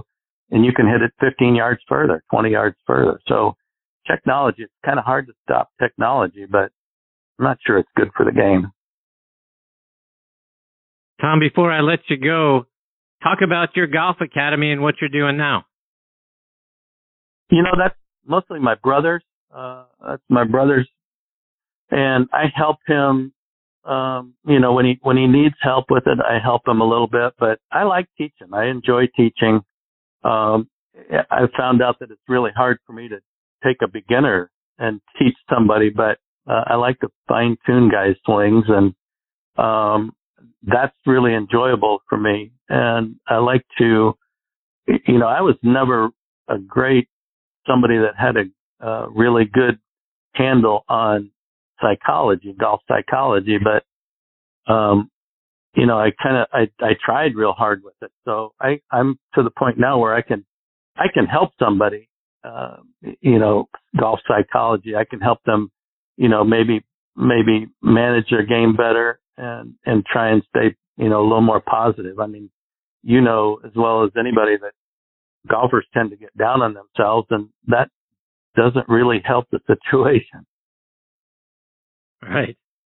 Tom, before I let you go, let our listeners know how can they stay up to date with all the things you're doing, and uh, whether that's to reach out to you about a about a lesson or just follow you on social media. Yeah, I'm I'm on Instagram and I'm on Facebook. Um, and I spend way too much time on Facebook. I know that. But um, I, I, you know, I going, you know, I'm I'm probably going to start helping my brother a little bit more. Schools, they, you know, with the COVID, those those that, all that stuff kind of went away, um, and it's it's slowly coming back. But um, we do we do some corporate outings, and and that's fun, you know, where we get uh, we get a corporation and and we get, you know, whether they it's a bonus for for you know for the a job well done that they get to go to they get to come to the school and stuff, but we do some of those and uh and that's always fun. You know, my brother's really a good teacher and um and and we have a lot of fun doing them. Uh so we're we're trying to get that fired back up. So yeah, I mean we'd we'd love to do you know some more um some more outings and um um you know, we have a good time doing it and, usually the the people that come and, and are with us, they have a good time too. Well, Tom, I can't thank you enough for taking time out of your night to come back and be a part of the show. It's always a lot of fun when you're a part of the segment. Hope you'll come back and do it again well, soon.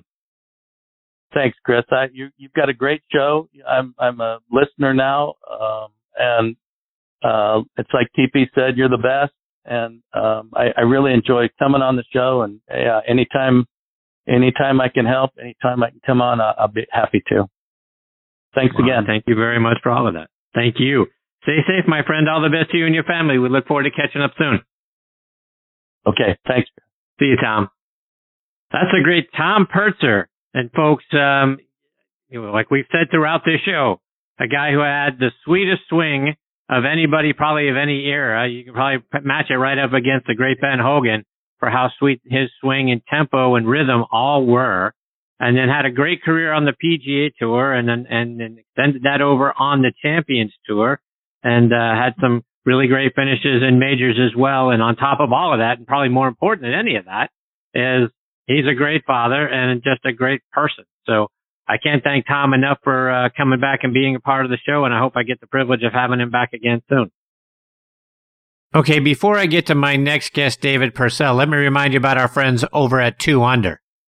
2 Under men's performance briefs are the official underwear of the 2021 U.S. Ryder Cup team the captain, and all vice captains. They are worn by more than 30 players on the PGA and Champions Tour. They are also worn by over 70 NCAA Division 1 colleges and 17 NFL teams. The Joey Pouch technology provides the ultimate male asset management delivering maximum comfort, fit, and performance from the golf course to the boardroom to the bedroom. Find these 200 performance men's briefs in over 4,000 golf pro shops nationwide all Scheels sports stores, PGA Tour Superstore, Golf Galaxy, and other fine retailers near you. Go online to 2under.com. That's the number two, U-N-D-R.com. 2 under performance in your pants. Use code on the T20 for a 20% discount at checkouts. Not valid on items already on sale or NCAA licensed briefs. All right. Now next on the tee with me is David Pursell. David is the founder and CEO of FarmLinks at Pursell Farms, which is a fabulous looking golf course and resort in Alabama. David is an Auburn alumni. He graduated with his degree in commercial art. He founded FarmLinks back in 2003. The golf course was named Best Public Course in the state of Alabama by Golf Advisor, and it was also number one on golfalabama.com and in Golf Week magazine as well. And it's an honor to have David with me tonight here on Next on the Tee. Hey, David, thanks for coming on the show. Thank you. Thank you for having me. David, I, I mentioned at the top of the show when most people think about the best public golf courses in the state of Alabama, pretty much everyone I think goes to the Robert Trent Jones Trail, and one of those courses immediately comes to mind. But FarmLinks topped all of them, and just about every publication I've looked at. Talk about that's got to make you feel great. You know, it does. We're kind of the underdogs because uh, the trail uh, got started before we did, and uh, they are a very well publicized amenity here in Alabama.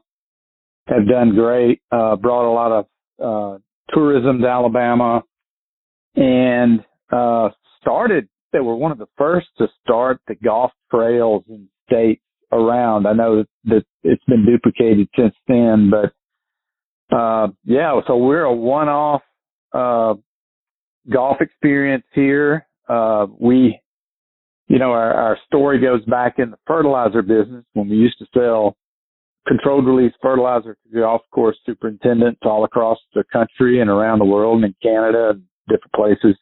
And we used to bring them here. And so we built, uh, we built a really nice guest lodge and, uh, this 18 hole, uh, research and demonstration golf course called FarmLinks. And it was all about selling fertilizer back in the day. So this is back in the, uh, the early 2000s. And when we, one of the things we found out is that if we could get a golf course superintendent to, uh, get out of his environment, come and visit us, it was, it was all, you know, it was a free trip for those guys and they would spend three days, two nights here and we could not only show them, uh, our fertilizer plants and meet our people, they got some classroom training, but the real clincher was that we were able to demonstrate the usage of our product on this uh, research and demonstration golf course, which had never been done before. So everything was just so unique. And uh, so, you know, Hurdzan Fry Golf Design uh, out of Columbus, Ohio, they were the ones to design the golf course. I had met Mike Hurdzan and told him what it was we were trying to do. And they just built a fabulous, uh, track here. We used a lot of property, a lot of land to create an 18 hole golf course. And people love it because it's, it's really, uh, I won't say it's, it's easy, but it's, it's, uh, you know, we don't try to penalize the golfer as much as maybe some courses would, but, um, we just like people to have a good time. You know, if they hit a stray ball, uh, we, we don't grow the roughs up to where you're going to lose your ball. And, and people just really enjoy it. And a lot of times we'll have people come and they'll just say, I just shot my best score of my life. And that is absolutely, uh, one of the best things I love to hear is that people are having fun. They enjoy the course and they're coming in droves. And it's it's you know it's just been an amazing dream come true for me because I, I grew up I was a golfer as a kid and and just loved the game. And, but grew up in the fertilizer business and and I'm a you know commercial art major at Auburn University. A lot of creative skills and it's just been really really fun to have people come to our little neck in the woods which is not on the beaten path in here in Alabama and uh, 3,200 acres, and we just love doing hospitality here. So I know that's a long answer, but there you go. I appreciate that. But you you mentioned that the the course is a research and demonstration course. What do you mean by that? Well, of course, um, it was it was uh, we did some research on it uh, we would try new products on new grasses. We had partners with uh, Toro and Club Car and BASF and some others that were all the top names in the golf industry. And what was really cool about uh, FarmLinks was people would come and play, and we may have an area in the middle of the landing zone on hole number one, which is the par five. And it was just a little like a little small research deal. And they would have a sign on it and we would talk about what's going on there. And people, you know, people were just mesmerized by all this, these little trials that we had going on. And, uh, and it became, it, it was, it was so much more than just a golf round. They got to, uh, see different types of grasses. We have about 35 different uh, types of grasses out here. All the greens are the same and uh, all the fairways are, are one season grasses. We have zoysias, Zorro zoysia, and uh, some Bermudas, and uh, we we tried some things that didn't work, and we replaced them.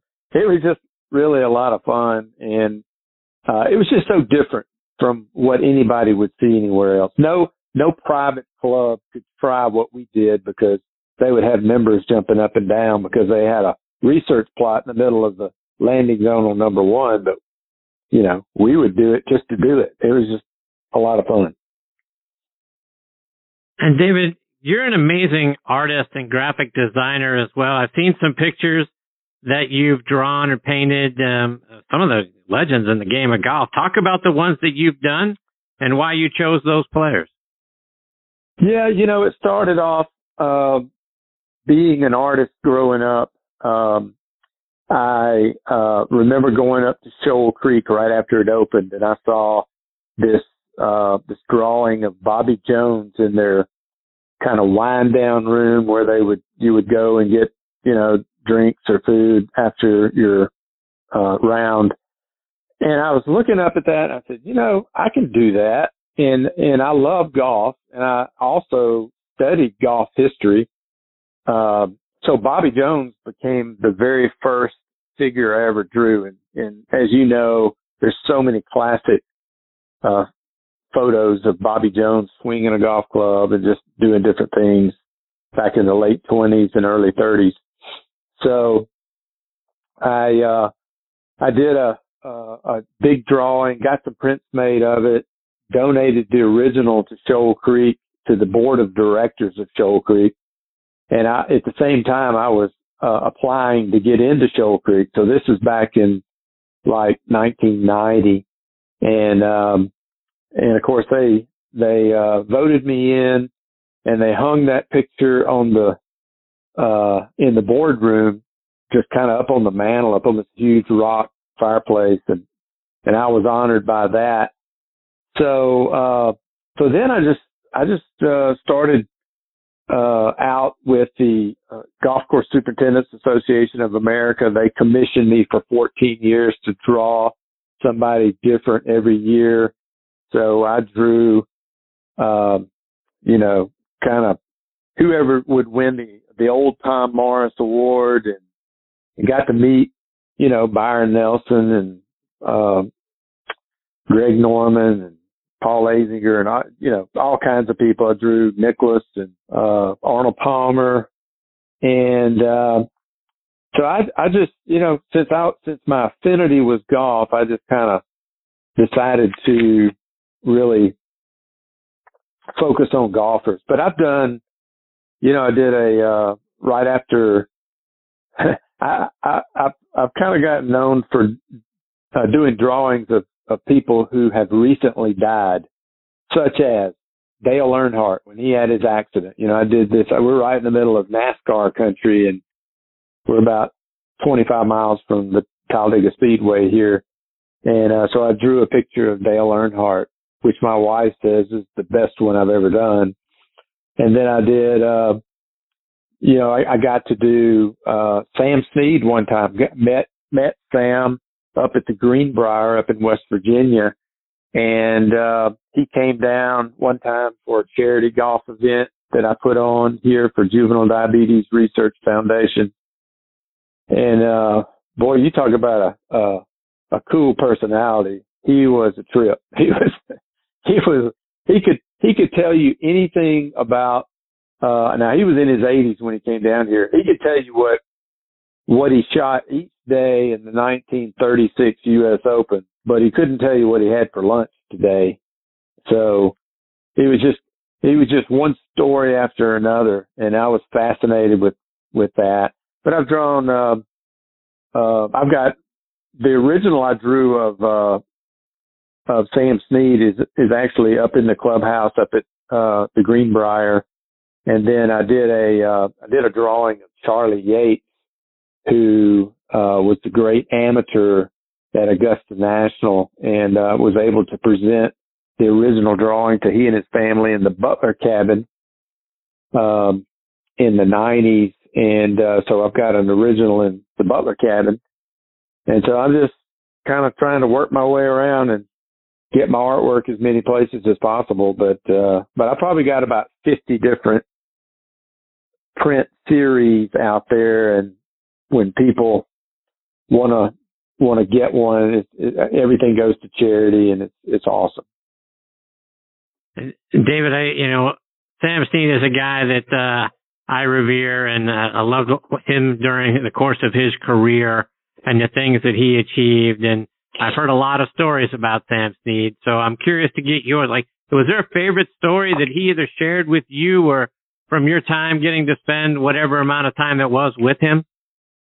Well, uh, one of the things he said was uh, he, you know, he never won uh, the U.S. Open, and that's what he always wanted to win. He won the British Open, won the the Masters, won the PGA, and he told me one time, he says, if I had just shot even par, I would have won the U.S. Open like four or five times. I mean, and he just, you know, back then they didn't really know who was shooting what. So he would kind of get in trouble on a hole.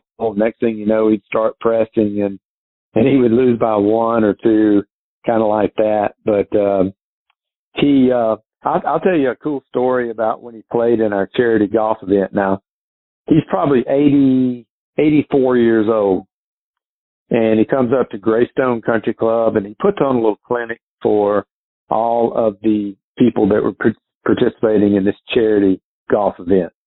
And Sam was, uh, you know, he still holds the record for the most wins and, uh, on the PGA tour. So, uh, he uh, he's out hitting balls, and he's still got that classic, beautiful golf swing. I mean, you know, and everybody. I mean, I think it's truly one of the best golf swings ever in the history of professional golf. And so he's he's out there hitting uh, a five iron about a hundred fifty yards. Okay, so he's just got this nice little swing, and he's just kind of he hit a draw, he hit a cut, and uh, and everybody's just kind of standing around, and then all of a sudden he kind of stops and turns around with that Sam Snead grin, and he looks at the crowd. He says, "I bet y'all don't think I could still hit this 200 yards," and everybody said, "You know, no, we we want to see you hit it," and and so he lined up and he hit a just a rocket out there about you know over 200 yards. Just this beautiful little draw. And you know here's an 84 year old guy with a with a uh, with a swing. You know all his clubs were just absolutely worn out in the sweet spot. And uh everybody was just really fascinated with how how good an athlete he was. And uh maybe maybe one of the. I mean, he could probably rival some of the the guys playing today. Not necessarily in strength or whatever, but I mean, he literally could kick a dime off the top of a of a door. You know, he he used to do that all the time and win money. And uh, he was just very very limber, but uh, totally totally full of stories. And you know, I love that. I, I spent hours with him just listening to him talk about, you know, all his golf experiences. And David, there's a lot of history on your golf course that players can go out there and learn about during the course of playing their round. Talk about that and how players can read about that history. Yeah, you know, all of our golf holes have different names, and um, so some of it is geographical, some of it is is historical. You know, we have uh, there was a a, a fort uh, that was built by Andrew Jackson about just really a couple of miles from the farm here, and uh, he floated down the Coosa River and uh, had about five thousand Tennessee volunteers and federal troops, and went over and fought the Creek Indians at Horseshoe Bend, and they came right across our farm during that time. Uh, Hernando de Soto supposedly came through here. Uh, and we, you know, there's, there's names of golf holes like, uh, number five, which is, uh, I don't know if any of your listeners, uh, have played here or know about the course, but we've got this one hole that's definitely a candidate to be, you know, our trademark hole. And it's, uh, it's a par three. It's about 220 yards from the from the back tee, but it's a 170 foot drop, and we call it hang time because you hit a ball out there and, uh, you know, the wind can do some really, really interesting things with the ball that, that goes up and then, and then literally goes down another 170 feet of where it normally would hit the ground. Uh, and so, uh, you know, there, there were some Hurdzan and Fry, the, the, uh, the great architectural group that, uh, you know, famous for Erin Hills. Uh, Mike Hurdzan and Dana Fry, they were, they were great friends and I just really enjoyed spending time with them out on the golf course and just rerouting, uh, you know, some holes. I, I would give them credit for most of the golf course, but occasionally they would come up, come out and, and they would, you know, call me out of my office and say, Hey, I, we got to make a decision on this, this particular routing change. And, uh, so I get to go out and kind of give my opinion. But this is land that, uh, you know, that I kind of grew up on. I raised a family of six out here and we spent a lot of time on the land well before we ever built the golf course. So, uh, you know, I was, I knew a lot about the land and knew what it was I wanted to construct out here and they absolutely did a magnificent job with that. So the, the little, uh, the, the signs, each hole has kind of a little story with it, which is kind of fun to people coming out for the first time as well. David, I want to ask you about a few of the other holes on the golf course and, and I read that on the 14th hole, there can be any number of creatures sort of lurking off the left side of that par four. It's, uh, I think you named it the swamp hole. I'm guessing if you go way left, you might just want to drop another ball and not go look in there. Is that accurate? Uh, yes. Uh, let's just say that there's nobody that has ever gone looking for a ball back way back in that hole on the left and never come back. So it's no, what there is, there's a, there's a, uh, there's a swamp, there's a, uh, a body of water that runs down through there and it, it was a wetland. And so Hurdzan and Fry, they were always very, very protective of, of, uh, of wetlands and, you know, wanted to make sure environmentally. In fact, their, their, uh, the name of their firm was Hurdzan Fry Environmental Golf Design. They were very much known for taking care of the environment and making sure that you stayed away from, uh, kind of where nature is. And so, yes, you play that hole, a par four and, uh, the left really doesn't come into play that much, but if you do hit something over there, uh, it would not be advantageous to go look for it very long and not very deep. Uh, I, I, there have been times when I have actually kind of jokingly said, you know, if I gave you a million dollars, would you take all your clothes off and go swim through that swamp to the other side? And I hadn't had a taker yet. So, uh, it's, uh, yeah, there's, you know, in Alabama, all our snakes are poisonous. So I don't think you want to go out there and mess with them. I also read that the Bermuda grass on the 15th hole only needs to be mowed once a year. Is that accurate? That is not accurate, but uh, it makes for a great story. Uh, the only the only grass that doesn't need to be mowed is called artificial grass, uh, and uh, we don't have any of that out here. But but uh, literally on the on the 15th hole, we have changed that hole out more times with different grasses. Uh, I mean, from time to time, we would just go in and just completely redo it, redo the fairway. All the greens have stayed the same, and we've got bent grass, uh, A1, A4 bent grass that kind of transitioned into T1 bent grass. But uh, and and we've probably got you know, we're probably about as far south as you'll you'll see healthy uh bent grass. But uh but that particular hole we always kinda liked it because it was it was almost like a Swiss Army knife of things that you could do. You could do bunker surrounds, put in new grasses. So uh back in the day when we were bringing in, you know, a thousand to fifteen hundred golf course superintendents a year, we would uh you know, the grass companies would come in and they would want to showcase some of their new grasses. So we'd allow them to do that on that particular hole. And David, talk about the original farmhouse that stands by the 18th tee. It was built way back in the 1800s. I imagine it's got quite a history. Yes, sir. It was a uh, plantation home that that predates the Civil War, and it was not in our family. My my parents found the home, and it was it was dilapidated, but it wasn't in terrible shape. It just it had a good roof on it, and all the timber was heart pine, and so the the bones of the building uh, of the building was good. So they decided in the uh, in the 70s when I took off to go to Auburn. I was the youngest child. They moved out to uh, the little community called Fayetteville, Alabama, and they uh, they began renovating this home, and it took them about two years to renovate it, literally back to its grandeur, back probably during the Civil War.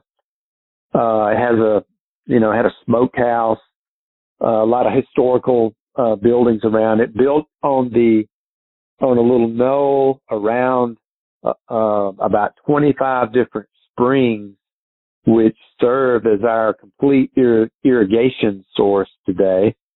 Um, and so there was uh, the the uh, the agricultural crop that this particular plantation had um, run by a guy named uh, Moses Hamilton that actually uh, lived in the house and and uh, and and had uh, operated the plantation. Uh, it was a uh, they had they had orchards. They were known for all these orchards and these fruits that they would grow around, um, you know, around. They would they would haul these fruits like in surrounding counties and all. And I've read some historical accounts about what what great fruits they used to uh, to grow, and uh, you know, so now we're operating the the uh, that, that particular venue. My parents actually lived in that home for 30 years. We turned it into uh, a wedding venue about 22 acres. I actually call it the Augusta National of wedding venues because uh, it is it is amazing, and we're I mean we're we're really uh, covered up with with weddings, but um, so we're we're kind of growing a different type of fruit now that we're uh, we do a lot of uh, ministry related things on the farm, and uh, and of course having these these weddings uh, at that same spot. That's every weekend there's a wedding, and uh, it's just kind of fun. It's that's a, that's a little bit aside from the golf course itself, but um, but we also have uh, we have the uh, Orvis shooting grounds here. Actually, the the family that owns Orvis approached us about uh, putting in a shooting grounds and uh or they do so they operate it we they're not our employees. It's Orvis's employees. And what they're doing is teaching people. They want to teach people about upland bird hunting. So they have sporting clay range. They have, uh, they have five stands. They got all kinds of instructional areas. They do fly fishing instruction. And then they also handle all the fishing on our property, which we've got a lot of, we don't have any whitewater streams, but we got a lot of really, really, you know, good stock ponds here and then they also do uh, live, you know, bird hunting out here, uh, dove, duck, quail, and pheasant on the property. So there's a lot to do. Whether if you come here for golf, you could. There's a lot more that you can do other than golf. You come here for a business meeting, or you come here for a wedding. Um, this is just a, a great place to to be entertained a lot of different ways. David, before I let you go, let our listeners know how can they get more information about the resort and then stay up to date with what's going on there, either on your website or over social media. Yeah, so uh, social media. Uh, my my son-in-law is our director of marketing, so he's always sending things out. Uh, so Pursell Farms is the uh, the name of the resort itself. It's P U R S E L L F A R M S, and then FarmLinks is the name of the golf course, which is also um, it's uh, one of the one of our trademarks is uh, is the, are the Longhorn Bulls out at the front entrance when you drive into the golf course, and so our our icon or our little logo on the shirt is a it's a combination of a longhorn bull swinging a golf club kind of like Bobby Jones would. So you got a, a longhorn bull wearing plus fours and it's just a really, really cool logo and it's probably one of the best things I ever does, designed as far as the logo is concerned. But, uh, but the best way to, if, uh, if anybody's interested and, uh, really highly recommend you at least look at it is to go to our website, uh, www.pursell P-U-R-S-E-L-L farms.com. And it's got all kinds of information, photography, videos, and that's kind of a good source for people to learn about it. And it's got all our contact information on there. Well, David, it's been great having you as part of the show. I hope you'll come back and join me again sometime. Keep us up to date with what's happening out there at Pursell Farms. Yes, sir. Well, thank you so much for having me, and uh, God bless. Thank you, David. Same back to you and your family. Stay safe, my friend. All the best. That is David Pursell, P-U-R-S-E-L-L, Pursell Farms, and then obviously FarmLinks, like you said, is the name of the golf course folks, you got to go online just to at least check out the place. I mean, as I was looking at the golf course and the, and the different holes, and like you said, it's got all kinds of different names for what they've got going on out there. But it is one heck of a great looking golf course. I mean, it has to be, right?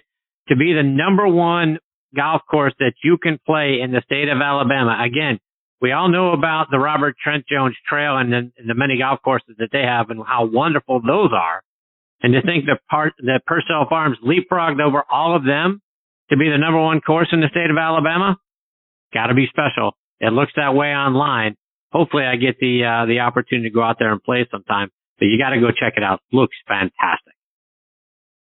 All right, my friends, it is time for me to put a bow on this episode of Next on the Tee. My sincere thanks again go out to Tom Patri, Bob Ford, Tom Purtzer, and David Pursell for joining me tonight. Folks, please check out our website, nextonthetee.net, to keep up to date with what our guest schedule looks like. And we're going to be kicking off the month of August in style with four great guests, starting with Hal Sutton. He's going to be making a return visit with us. Hal's become a wonderful friend over the last couple of years. We'll also get a long overdue return visit from 2003 PGA champion Shaun Micheel. Top instructor Jason Hayes will be back with us. And speaking of great golf courses, Jason's home course, Buffalo Dunes, was named the eighth best municipal course in the country this year by Golf Magazine back in June. So we'll certainly be talking about that. Then we'll round out the show with Golf Digest Top 100 instructor Eric Johnson. You guys know he has been a great friend since the beginning of this show eight seasons ago. So really looking forward to having him back as part of the show. So it's going to be a great one, folks. I hope you'll come back and be a part of the show with us. Folks, you can stream this show as a podcast on a number of great podcasting sites and apps like Apple Podcast, Google Podcast, Amazon Music, Spotify. Pandora is now jumped on board. iHeartRadio, Stitcher, Audio Boom, Player.fm, and Podcast.co. Folks, if you've got a favorite podcasting app, I'm sure we're on it. Just type in Next on the Tee in the search bar. You'll probably find us there. Folks, thank you again for choosing to listen to the show tonight. I really appreciate the fact that you continue to make Next on the Tee a part of your golfing content. Until next week, hit 'em straight, my friends.